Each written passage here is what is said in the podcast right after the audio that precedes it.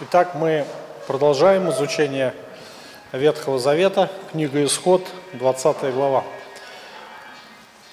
Народ израильский стоит перед Богом около Синайской горы, и Бог говорит народу. Помните, что Израиль вступает в завет, в завет с Богом, и этот завет был условный, помните, да? Он основан был на условиях, условия такие, что э, если вы будете исполнять все, что Бог говорит, то будут благословения. Если же не будете исполнять, то будут проклятия. То есть вот такие условия. Израильский народ сказал: все, что Господь э, заповедует, сделаем. И Бог тогда уже начал объявлять заповеди. Первая заповедь, которую мы с вами разобрали в прошлый раз, она касается поклонения другим богам. То есть существует много богов в языческом мире, и израильский народ вышел из Египта, они поклонялись там богам египетским. Им предстояло войти в землю обетованную, в землю ханаанскую, где будут другие боги. То есть там будет немного другая система поклонения, но в сущности она ничем не отличается от египетской. Есть только один бог, живой бог. Его Израиль должен знать. Господь говорит: «Я Господь Бог, который вывел тебя из земли египетской, из дома рабства». из дома рабства. То есть он говорит о себе постоянно: «Я Господь, я Господь, все узнают, что я Господь». И очень много еще раз мы встретим эту фразу, когда будем изучать книгу Исход, когда Бог будет давать наставления. Далее книгу Левит. Везде Бог будет о себе утверждать свое господство, что израильтяне должны будут помнить, чьи это наставления. Итак, Израиль должен знать своего Бога, и также они должны поклоняться Ему. «Да не будет у тебя других богов пред лицом моим». То есть Бог является исключительным, Он э, тот единственный, неповторимый, и нет другой альтернативы для Бога. Нет другой альтернативы. Такова первая заповедь. В прошлый раз мы с вами подробно об этом говорили. Сегодня мы с вами остановимся на второй и третьей заповеди. Откройте книгу Исход, двадцатую главу. Книга Исход, двадцатая глава, с четвёртого стиха. «Не делай себе кумира, никакого изображения того, что на небе вверху, что на земле внизу и что в воде ниже земли. Не поклоняйся и не служи им, ибо я Господь Бог твой, Бог-ревнитель, наказывающий детей за вину отцов до третьего и четвертого рода, ненавидящих меня, и творящий милость до тысячи родов, любящих меня и соблюдающим заповеди мои». То есть вот а, вторая заповедь, вторая заповедь Божья, и а, эта заповедь касается а, поклонения, поклонения. И здесь мы видим, что Бог запрещает поклоняться а, творению, творению. То, что сотворено или Богом, или самим человеком. То есть посмотрите на разницу между первой и второй заповедью. В чем разница?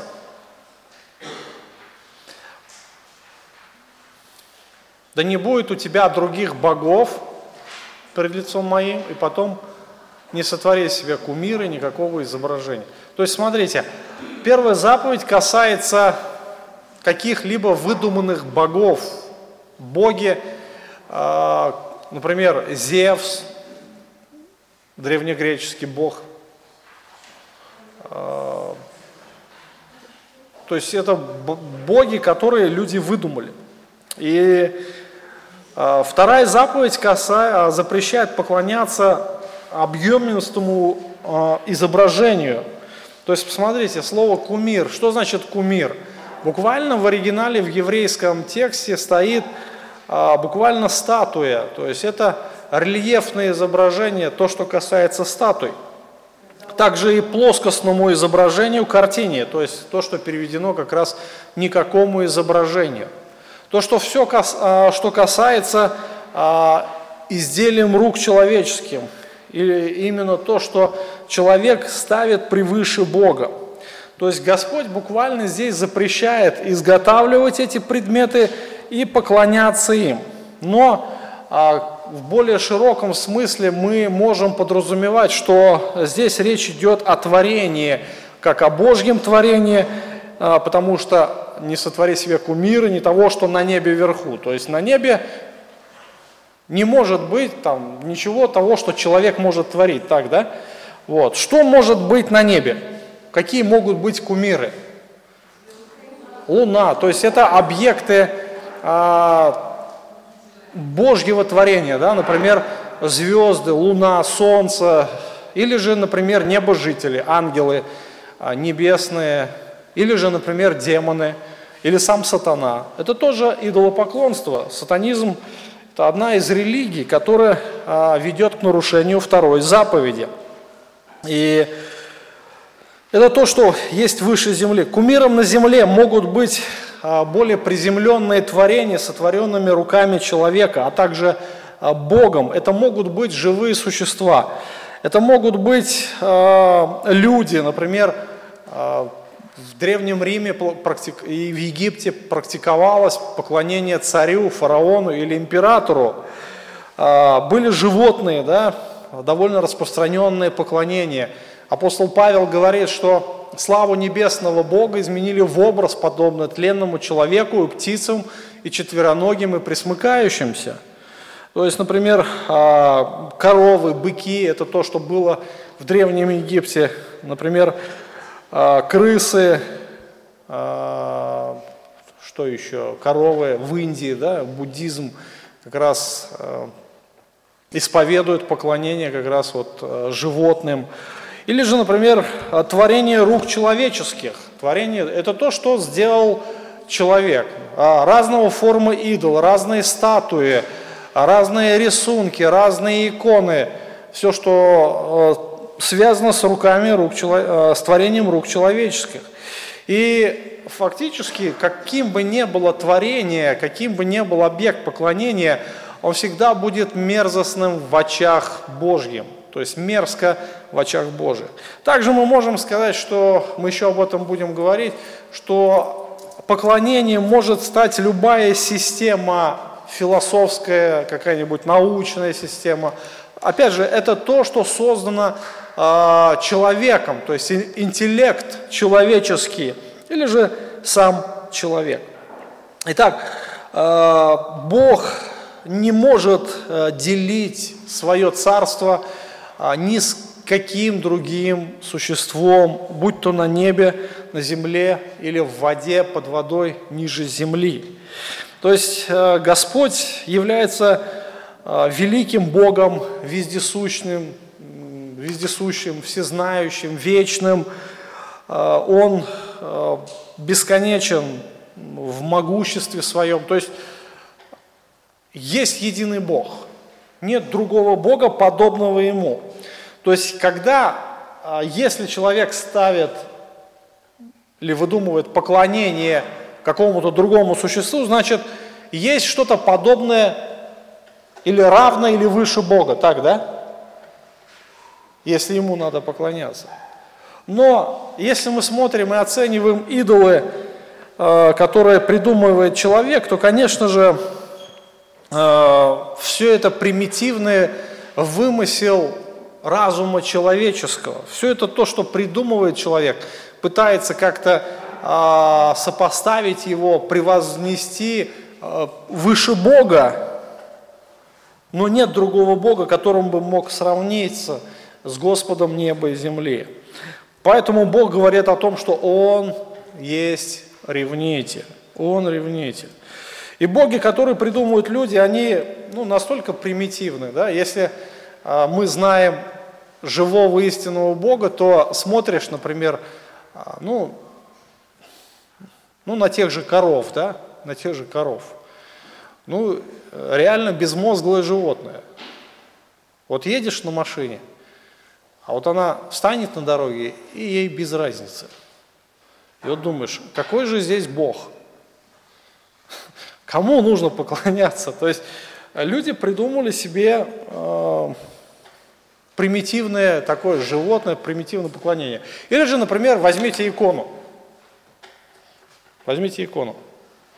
Обычно икону ставят в, в угол, да, в угол. И что еще? Шторки. Зачем шторки-то? Ну, садятся выпивать, например, да? Садятся выпивать. Но чтобы Бог не видел, Бог не видел, да, надо его просто шторками, раз, и все. Как будто вот Бог такой дурачок и говорит: «Эй, вы, что делаете? Эй!» Пытается раздвинуть. Но мы можем смеяться и думать, вот вообще люди-то какие глупые люди. То есть придумали себе разных богов.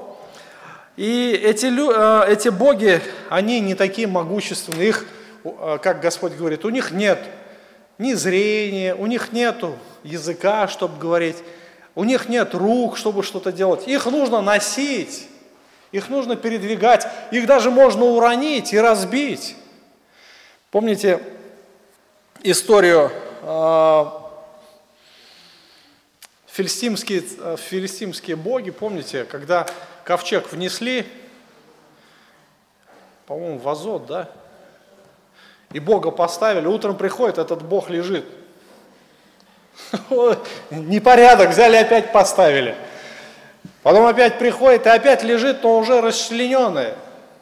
Вот это бог. Вот это Бог. В принципе, мы можем смеяться, да? Мы можем видеть глупость человека. Слава Господу, что у нас глаза открыты на истину, да? Но люди слепы. Они поклоняются всевозможному творению. И вы знаете, что любое подобное поклонение – это мерзко в очах Божьих. Это нарушение второй заповеди. Господь говорит: «Я Бог-ревнитель». Я Бог-ревнитель. Что значит ревнитель? Он ревнует. Вам знакомо слово ревность? Ну, обычно это в браке, да, в браке. Или же, например, отношения детей и родителей.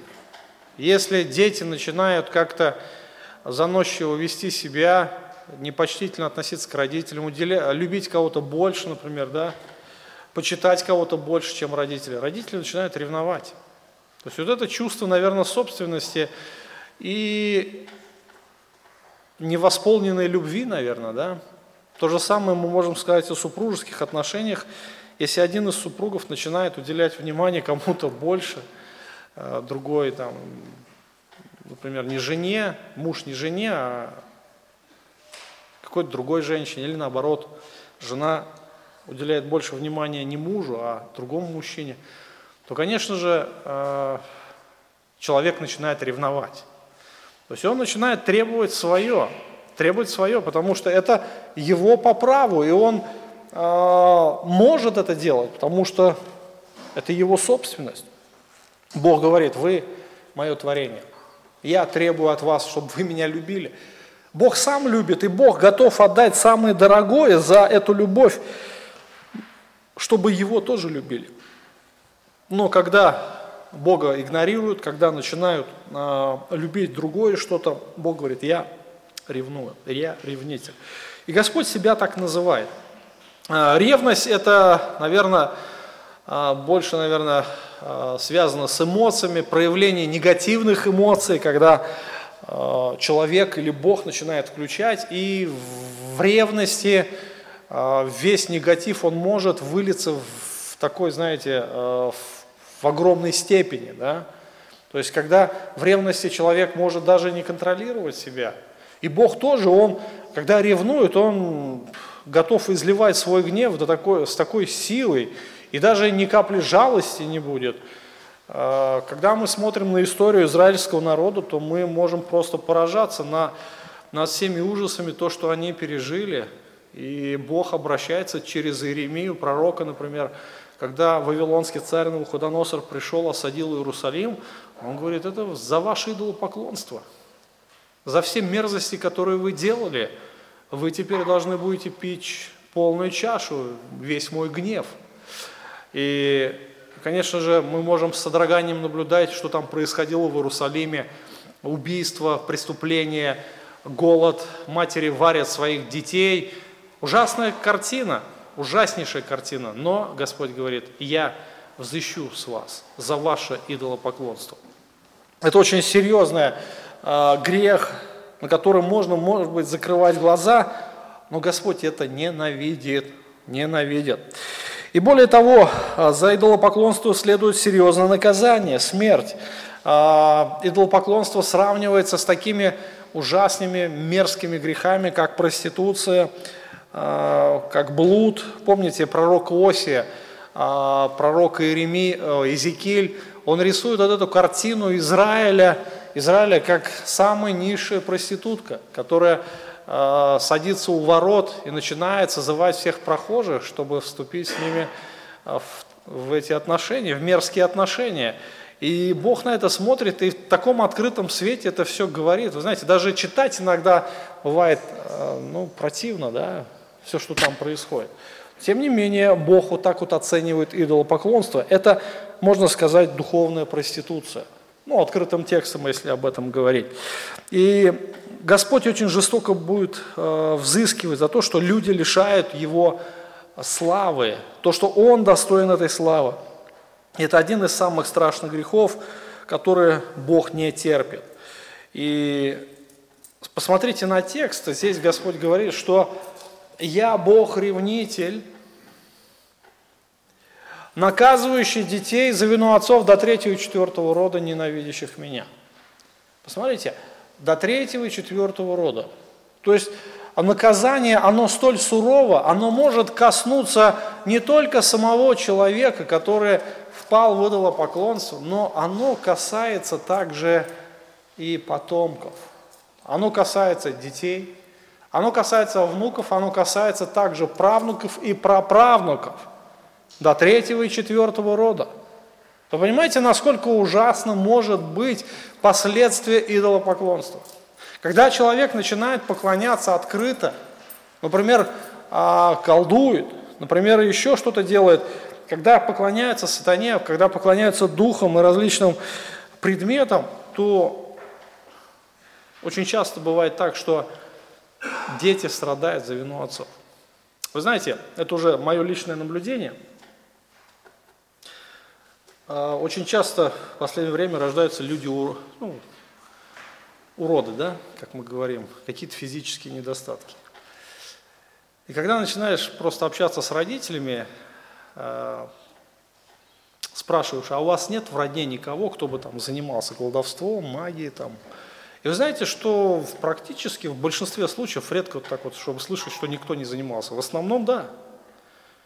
Кто-то там колдовал, кто-то ворожил, кто-то еще чем-то занимался, кто-то вообще открыто была ведьмой, бабуля там какая-то.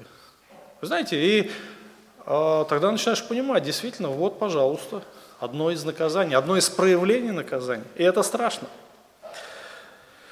Господь э, взыскивает, взыскивает за грехи, за грехи идолопоклонства. Он говорит, я не потерплю того, кто отнимает мою славу. Мы помним, когда с вами изучали послание к римлянам, первую главу, там, интересно, апостол Павел описывает изъявление Божьего гнева. Именно то, что как проявляется этот Божий гнев. Помните, да? Вначале он говорит, так как они познал Бога, не прославили Его как Бога, не возблагодарили, но осуетились в умствованиях своих, и омрачилось их несмысленное сердце, называя себя мудрыми, обезумели, и славу нетленного Бога изменили в образ. Помните, да? В образ, подобный тленному человеку, птицам, четвероногим и пресмыкающимся. И дальше что? То предал их Бог. То есть Бог вверг их в похоти сердец, нечистоте, так что они сквернили сами свои тела. Пожалуйста, человек начинает буквально разрушать свой организм. Он начинает грешить против себя, он начинает впадать в различные э, похоти, э, Привычки, вредные привычки начинают одолевать его изнутри и буквально разрушают всю его жизнь. Возьмите пьяниц, возьмите наркоманов, возьмите еще разные категории людей. То есть это то, что мы называем Божьим гневом. Бог предал. Почему? Потому что люди стали поклоняться творению. Они заменили истину Божью ложью, поклонялись и служили творению вместо Творца. Опять здесь говорит Бог об идолопоклонстве. Человек не хочет слышать истину, то, читаем дальше, какое следствие, предал опять их Бог постыдным страстям. Женщины их заменили естественное употребление противоестественным. Подобные мужчины, оставив употребление женского пола, разжигались похотью друг на друга. То есть, посмотрите, это то, что мы называем сегодня сексуальная революция. То, что весь мир сегодня сходит с ума, пропагандируя однополые браки, пожалуйста, вот вам идолопоклонство, это результат, результат Божьего гнева. И на самом деле можно посмотреть на этот мир, что с ума сошли, реально. Как будто тьма настигла людей и не хотят вразумиться. Они гонят всякую мысль о Боге, и вообще поражаешься вот этим мышлению, мышлению политиков, двойных стандартов, и вообще нет никакой логики иногда в их действиях, никаких принципов. Просто мы есть боги, мы делаем то, что мы хотим. Мы сильнее, поэтому мы будем диктовать то, что мы хотим, более слабым. Это тоже идолопоклонство, и за это тоже грядет Божий гнев. Божий гнев грядет. Он не заставит себя долго ждать. Но мы видим, что у этой заповеди есть и положительная сторона. Посмотрите на то, что говорит Господь. Он не только наводит ужас и страх, но Он также обещает радость, Он обещает великую надежду. Он говорит, и, посмотрите дальше, творящий милость до тысячи родов, любящих меня и соблюдающим заповеди мои. Бог творит намного больше милости. Он наказывает его гнев до третьего и четвертого рода, но милость его бесконечно, можно сказать, да, до тысячи родов, любящий меня. То есть тот, кто любит Бога, Господь обещает творить милость не только этому поколению, но всем потомкам. Не только до третьего и четвертого рода, но бесконечно. Тысяча родов – это образное выражение, скорее всего, да? Тысяча родов – это буквально подразумевается бесконечно. То есть у Бога настолько много таких э, ресурсов, чтобы благословлять человека. Великий Господь э, за любовь готов отдать самое дорогое. То, что Он и сделал, Он послал в мир единородного Сына Божьего, который совершил искупление наших грехов. Бог хочет, чтобы мы любили Его. Это главная заповедь, это то, к чему Бог нас призывает, это то, к чему все мы должны стремиться. Иисус Христос неоднократно говорил об исполнении этой заповеди, когда Его спрашивали, какая наибольшая заповедь в законе, вы помните, да? Возлюби Господа Бога всем сердцем, всей душой, всем разумением. То есть вот главная заповедь, нет больше ее. Вторая, подобная ей, возлюби ближнего, как самого себя. И когда человек грешит э, против этой заповеди, значит, э, значит, что? Жди наказания. Жди наказания, оно грядет, оно неизменно прибудет. И Бог это обещает, неизменный в слове Бог. Будет наказание. Э, можно также э, задать вопрос по отношению к изображениям Иисуса Христа. Ну, посмотрите. Заповедь, которая гласит, не сотвори себе никакого кумира, буквально статуи, кумир – это статуя, ну, в оригинале, а, рельефное изображение, и также никакого изображения, плоские изображения, то есть рисунки разного рода. Ну, кто-то скажет, а как быть к изображениям Иисуса Христа, как быть а, по отношению, как относиться к иконам вообще? Ну, если Господь не отнял у человека разум, у нас разум, да, то мы просто здраво должны рассуждать, что такое икона. Что такое икона? это изображение, это рисунок. Это творение рук человеческих. Вы понимаете, что это творение. Хотим мы это или не хотим, это творение, которое сделал человек. И удивительно, что у многих под воздействием разного рода вот этих картин возникает образ Иисуса Христа в голове. Люди начинают представлять себе Христа вот именно таким, как он явлен в иконе. Так ведь, да? Вот. Но, но возникает огромная проблема. Вы когда-нибудь иконы сравнивали между собой? Вот возьмите пять икон Иисуса Христа или пять икон Девы Марии, например, да? И на каждой иконе разный Иисус Христос. Тогда вопрос, а какой из них истинный Иисус Христос? Или какая Дева Мария истинная? Ну, представьте себе, вот, а, вот есть вы, да, вы. Вы свои фотографии видели? Видели, да? Вот как ни крути, в любой позе, и в такой, и в такой, и стоя, и сидя, ваше лицо, оно будет вашим лицом, да? Вот пятьдесят фотографий поставь в детстве, в юности, везде. О, вот он, вот он, вот он. Люди узнают, так ведь, да? А вот представьте, каких-то людей подскажут и скажут, где? Вот то же самое иконы расположите в ряд и скажите, а где Иисус Христос? А кто его видел-то? Икона, образ иконы, это всего лишь образ художника, который у него созрел в голове. И он его просто выразил в рисунках. Вы понимаете, какое это безумие вообще? Безумие. Даже не Иисуса Христа изображать, неизвестно каких-то мужиков, извините за выражение. И им начинают поклоняться не просто мужикам, а каким-то рисункам. Просто люди настолько ослепли, настолько ослепли, что не видят в заповеди реальной угрозы, что это и есть нарушение второй заповеди. Господь не запрещает вообще изобразительное искусство, не запрещает, Он запрещает делать образы, различные образы и поклоняться им. Вот в этом а, суть а, второй заповеди, не поклоняйся им, не служи им. И посмотрите, если внимательно посмотреть на вторую заповедь, то мы можем увидеть, что а, Господь серьезно, как нигде в других заповедях, обращает внимание на последствия неисполнения ее. Нигде он так не говорит, я Бог-ревнитель, я буду наказывать. Не только вас, я буду наказывать ваших детей, я буду наказывать потомков до третьего и четвертого рода, ненавидящих меня. Я Бог-ревнитель. Поэтому э, необходимо уделять особое внимание, особое внимание.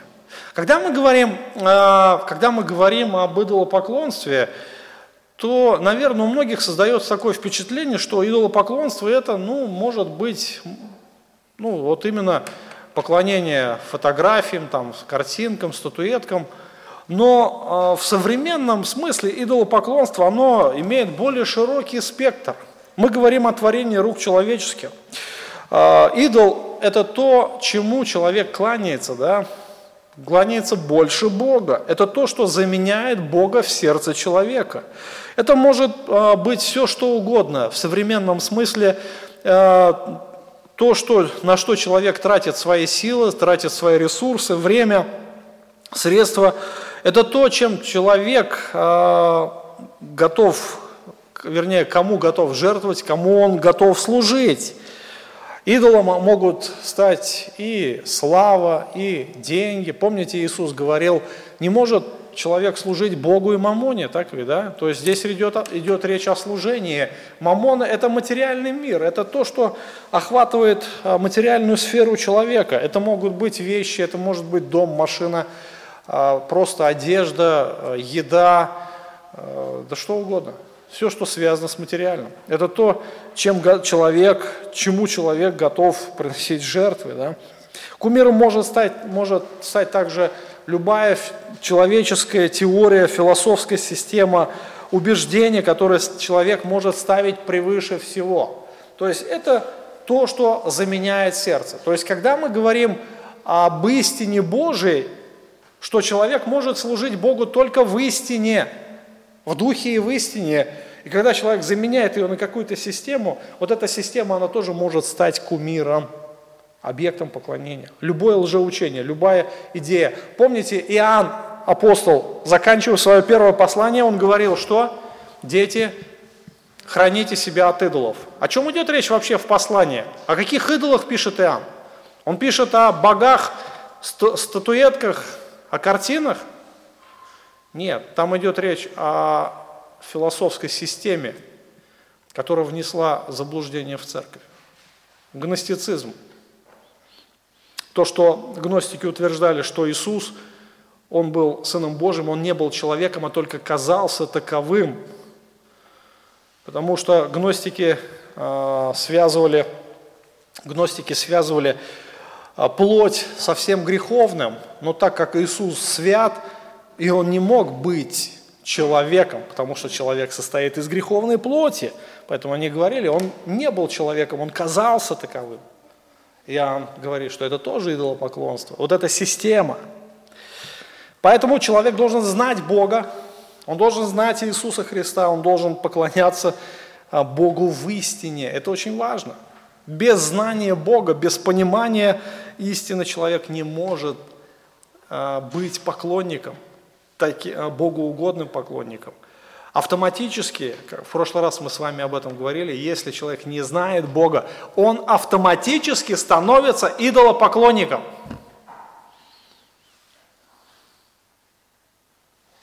Я повторяю еще раз, если не знаете Бога, то вы идолопоклонники, автоматически. Хотите вы этого, не хотите, даже если вы будете ходить в эту церковь, будете каждый день слушать проповеди, читать Библию, не зная истины, не познав истину, вы будете автоматически идолопоклонниками. Так мы устроены. Наша греховная плоть, она склонна, склонна к идолопоклонству. То есть она склонна заменять Бога, она склонна ставить что-то выше Бога, да? Любить больше э, что-то, да? Творение больше, чем Бога. Это то, что касается второй заповеди. Вы знаете, что эта заповедь, она весьма универсальна, она очень обширна, имеет широкий спектр применения. Во все времена, в любое время, в любой эпохе, будь это эпоха Средневековья или будь это век научно-технического прогресса, в любое время она актуальна. Я думаю, что каждому из нас стоит просто посмотреть в свое сердце, и каждый из нас уви- сможет увидеть идола, то, чему мы поклоняемся, то, чем мы не готовы, ну, вернее, ради чего мы готовы пожертвовать Богом, отношением с Ним и так далее. Я думаю, что у каждого есть в сердце свой идол, с которым он борется. Так ведь, да? Я знаю, что так, потому что мы все одинаковые. Никто не может сказать, я лучше вас, у меня нет проблем. У всех они есть. Итак, вторая заповедь. Переходим к рассмотрению третьей заповеди. Седьмой стих. «Не произноси имени Господа Бога твоего напрасно, ибо Господь не оставит без наказания того, кто произносит его имя напрасно». Еще одна заповедь, которая обращает наш взор на последствия, на серьезность ее исполнения. Наверное, я бы назвал вот эту заповедь самой незаметной и самой малопримечательной в законе, на которую люди вообще не обращают внимания. И постоянно нарушают, постоянно. И причем даже верующие, христиане. Причем многие из вас это делают. Вернее, не многие, но некоторые. Бог очень серьезно относится к своему имени. Когда мы говорим об имени, наверное, когда, то мы не вкладываем столь, наверное, глубокое значение своего имени, да? Когда у вас рождается ребенок, по каким принципам вы его называете, даете ему имя? Чтобы звучало красиво, да? Принцип благозвучности. Мне вот нравится, что вот оно вот так вот звучит, Так, да? А уже значение, значение, ну, потом посмотрим, что оно значит. Как бы оно ни значило, нам нравится, что оно так звучит. И называют. Человек не уделяет э, внимания значению имени. Но в древние времена имя человека, э, имени человека уделялось огромное внимание, потому что э, имя человека – это была своего рода визитная карточка. То есть э, в имя человека э, вкладывалась его репутация, его характер, то есть его называли э, по его жизни, по его поступкам. Помните, Давид, когда пришел с Вигей, помните, вот эта история произошла в Писании, такой был Навал. Давид попросил у него еды, он охранял его стада, Навал ему ничего не дал. Навал значит безумный. А Вигея тогда пришла, принесла еды Давиду, его воинам, и она говорит, не взыщите с этого, говорит, безумного, да? Его имя, говорит, оно говорит за само за себя. Помните вот эту историю, да? То есть, я думаю, что каждый из вас может э, ну, залезть в интернет, посмотреть, что же значит его имя. Александр, например, защитник. Георги, Георгос, греческое слово, земледелец. Все очень просто, да? Потом что еще? Петр, камень. Христос назвал, помните, Петра, камень. Ты, Петр, камень. Итак, в этой заповеди Господь говорит о том, чтобы его народ не произносил его имя напрасно. Напрасно – это значит бесцельно, всуе, без нужды, тщетно, не думая, просто так, как бы невзначай, для связки слов и так далее. И если бы, я говорю, люди просто начали наблюдать за собой, когда произносит это имя Божье всуе. Просто по привычке, когда, вот, например, что-нибудь растерялся, о, Господи! Чуть не... О, Господи! О, Боже! Один мальчик, кстати, интересно, недавно прочитал. Учительница спрашивает, учительница спрашивает детей маленьких, первоклассников, как вы думаете, где живет Бог? Ну, один мальчик поднимает руку, говорит, Бог живет у нас в туалете. Ну, ну учитель спрашивает, ну-ка поясни. Ну, папа, когда, говорит, это, приходит в туалет, дверь закрыта, один раз подойдет, второй раз подходит, о, Боже, ты еще там? Вы понимаете, да? Сама идея. Мальчик подумал, о, наверное, Бог там. Очень часто люди произносят имя Божье в разных ситуациях. Осознанно, неосознанно. Но Бог очень серьезно относится. Он говорит, наказание придет. Он говорит, не оставит без наказания. Обязательно будет наказание. Здесь из, э, в конспектах у вас написаны э, различные ситуации, когда можно употреблять имя Божье всуе. Это только некоторые такие ситуации. Магические, э, маги, использование имени Божьего в магических целях. То есть эта заповедь должна была запретить употребление имени Яхвы в магических целях. Существовало предположение, что употребление имени божества производит какое-то ужасное и сильное действие. Но нельзя требовать от Бога исполнения нашей воли, повторяя Его имя. Очень часто я встречаю в харизматических, особенно пятидесятнических церквах, Иисус, Иисус, Иисус, Господь, Господь, Господь, слава Тебе, слава, слава, Иисус, Иисус, Иисус. Или же э, повторение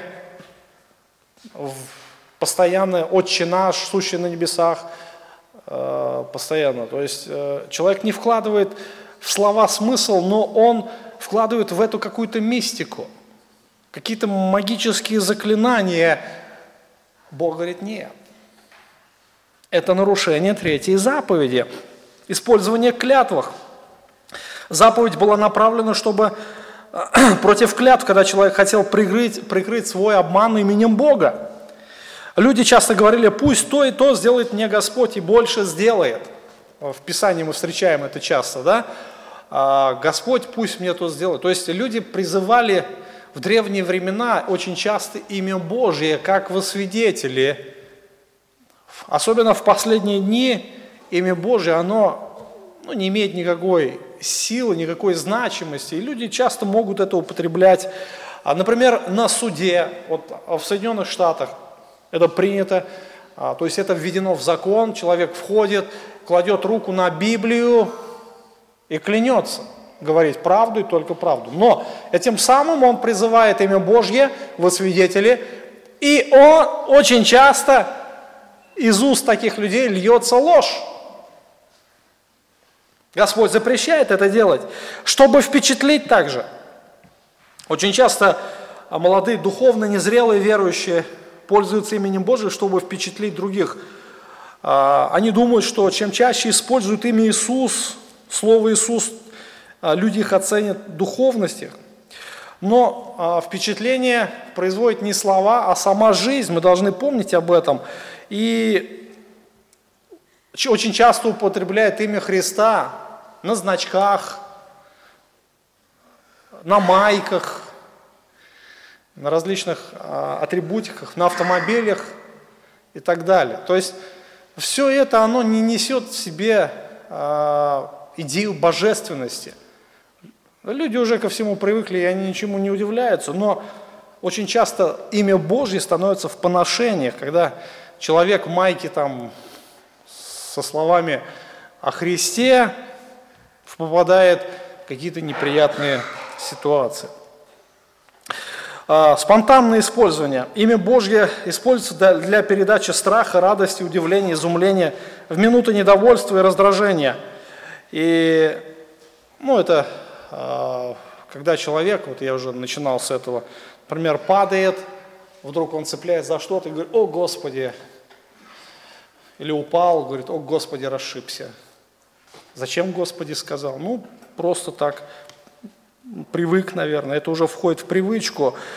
Неосмысленное употребление очень часто для связки слов. В английском языке «О Господи», там более конкретно, оно звучит «Jesus», «Иисус» на русский перевод, «Господи». У нас «О Боже», «Господи» и разные выражения. То есть очень часто употребляется это в суе. Очень часто христиане грешат этим тоже, когда, ну, последите за своими молитвами. Сколько раз вы употребляете имя Господь, Господи, мы благодарим Тебя, Боже, Господи, за прекрасный день, Боже, за все, что Ты делаешь, Господи, Господи, помилуй, Господи. И за пять минут можно произнести девяносто раз слово «Господи». Ну, Зачем? Зачем столько раз употреблять слово «Господь»? Одного раза достаточно, чтобы обратить внимание, что я имею объект, кому я обращаюсь, да? Мой Господь, я обращаюсь к Тебе, и дальше общайтесь. Зачем нужно тысячи раз упоминать слово «Господь» между связками слов? То есть в обычной жизни, например, вот если мы друг с другом разговариваем, обратите внимание, мы общаемся, когда друг с другом мы пятьдесят пять раз за три минуты не употребляем слово «О, Рамиль, как дела, Рамиль? Мы пошли, Рамиль». Когда-нибудь так, когда-нибудь так общались с тобой, Рамиль? Нет. Нет. А как с Богом-то общаться? Последите за своими молитвами. Это очень важно. Это тоже нарушение третьей заповеди. Это неуважение к Господу. Люди часто используют имя Божие в суе, когда э, в собрании во время богослужения могут петь. Например, христиане поют об Иисусе, но думают о чем-то другом. Утюг дома оставили, сколько стоит рыба на рынке сегодня, как доллар подскочил или упал и так далее. Ах. Господь говорит, что эти люди поклоняются устами, а сердце их далеко от меня. Господь говорит, что Он не оставит без наказания. То есть это очень серьезно. То есть вот посмотрите, две заповеди, которые дают обещание о том, что Бог накажет. Бог не оставит это без внимания. Мы можем на это закрывать глаза, но Бог говорит, я не буду закрывать. Я пошлю на вас наказание, вы это увидите. Для чего? Чтобы вы могли ценить имя Мое. Чтобы вы могли э, понимать, что я Господь. И имя Мое страшно. Я свят, чтобы вы ценили Меня. Если Бог говорит, что Он сделает, что Он накажет, то Он это сделает. Посмотрите очень внимательно на заповедь, седьмой стих. Господь не оставит без наказания того, кто произносит имя Его напрасно. Это очень жесткое обещание, очень жесткое. Я думаю, что каждому из нас стоит над этим задуматься. Каждому из нас стоит над этим задуматься. Не оставит без наказания, обязательно накажет. Хотим мы это или не хотим, Бог, если сказал, Он так и сделает. Вы знаете, что у евреев, евреи очень э, трепетно относились к исполнению этой заповеди. После того, как израильский народ побывал в плену, как вернулись они, они э, стали трепетно подходить к исполнению третьей заповеди. Они слово Яхве, Господь, заменяли, заменяли другими словами. Они могли молиться, говорить «Бог, о небеса», э, «Господь». Имя Яхва заменяли а, словом «Адонай». То есть это то, что в еврейском а, огласовка только менялась. То есть есть свои особенности в еврейском языке. А, но заповедь мы видим, что она не запрещает произносить имя Господа. Она запрещает произносить имя Его напрасно. Знаете, что а, евреи, многие евреи, переписчики священных писаний, настолько трепетно а, соблюдали вот эту третью заповедь. Иногда просто поражаешься вот этому, ну, вот эта заповедь, она становится своего рода как суеверие. То есть они пишут, а, переписывают Писание, доходят до слова Яхва.